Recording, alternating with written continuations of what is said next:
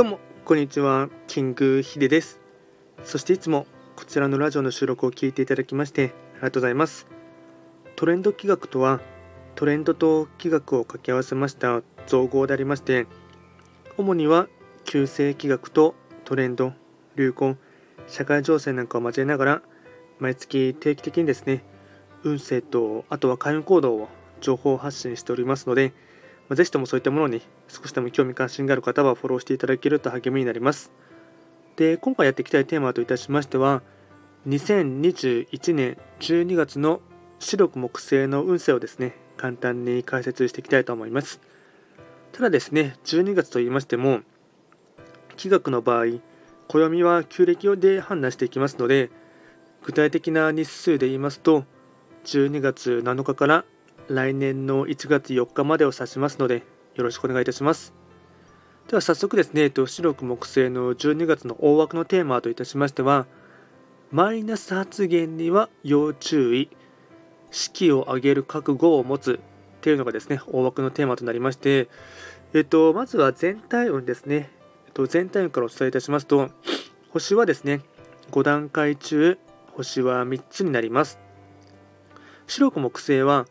本来、五黄土星の本石地であります中級真ん中の場所にですね移動していきますので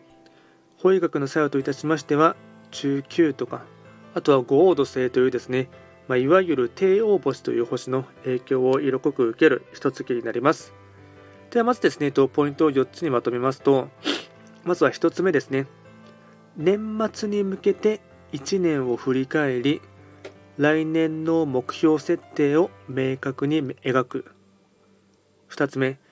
人からの依頼や要望には積極的に対応すること、特に上司など。3つ目、理想と現実の狭間で少し葛藤するかも今は力を蓄える時4つ目前向きな発想と言葉の使い方が大事な時リーダーとしての資質を考える総じてなんですが1年の振り返りをして自分の武器は何かを深く考察してみることが大事になりますあとですね、えっと、会員行動もですね、えっと、ポイント4つほどお伝えいたしますと、まずは1つ目ですね。謙虚に人の話を聞くこと。2つ目、ネガティブな発言は控える。雰囲気が悪くなるので。3つ目、験担ぎをしたいときは、カニやウニを食べる。4つ目、自己対話をする時間を多く作る。内政など。あとは最後にラッキーアイテムもですねお伝えいたしますと、えっと、食べ物に関しましては納豆佃煮甘酒。納豆佃煮甘酒。これがラッキーフードになってきます。あとはラッキーカラーに関しましては黄色茶色紫。黄色茶色紫。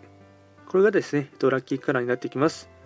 でより詳しいものに関しましては YouTube の方にですねトレンド企画って検索していただければ、えっと、より詳しくボリューミーなものはですね、えっと、12月の運勢としてアップロードしておりますので、そちらもですね、確認していただければなと思います。では今回は簡単にですね、2021年12月の視力木星の運勢を簡単に解説いたしました。あと、こちらのラジオではですね、随時レターなどを受付しておりますので、何か質問があれば直接送っていただければなと思います。では今回も最後まで聴いていただきましてありがとうございました。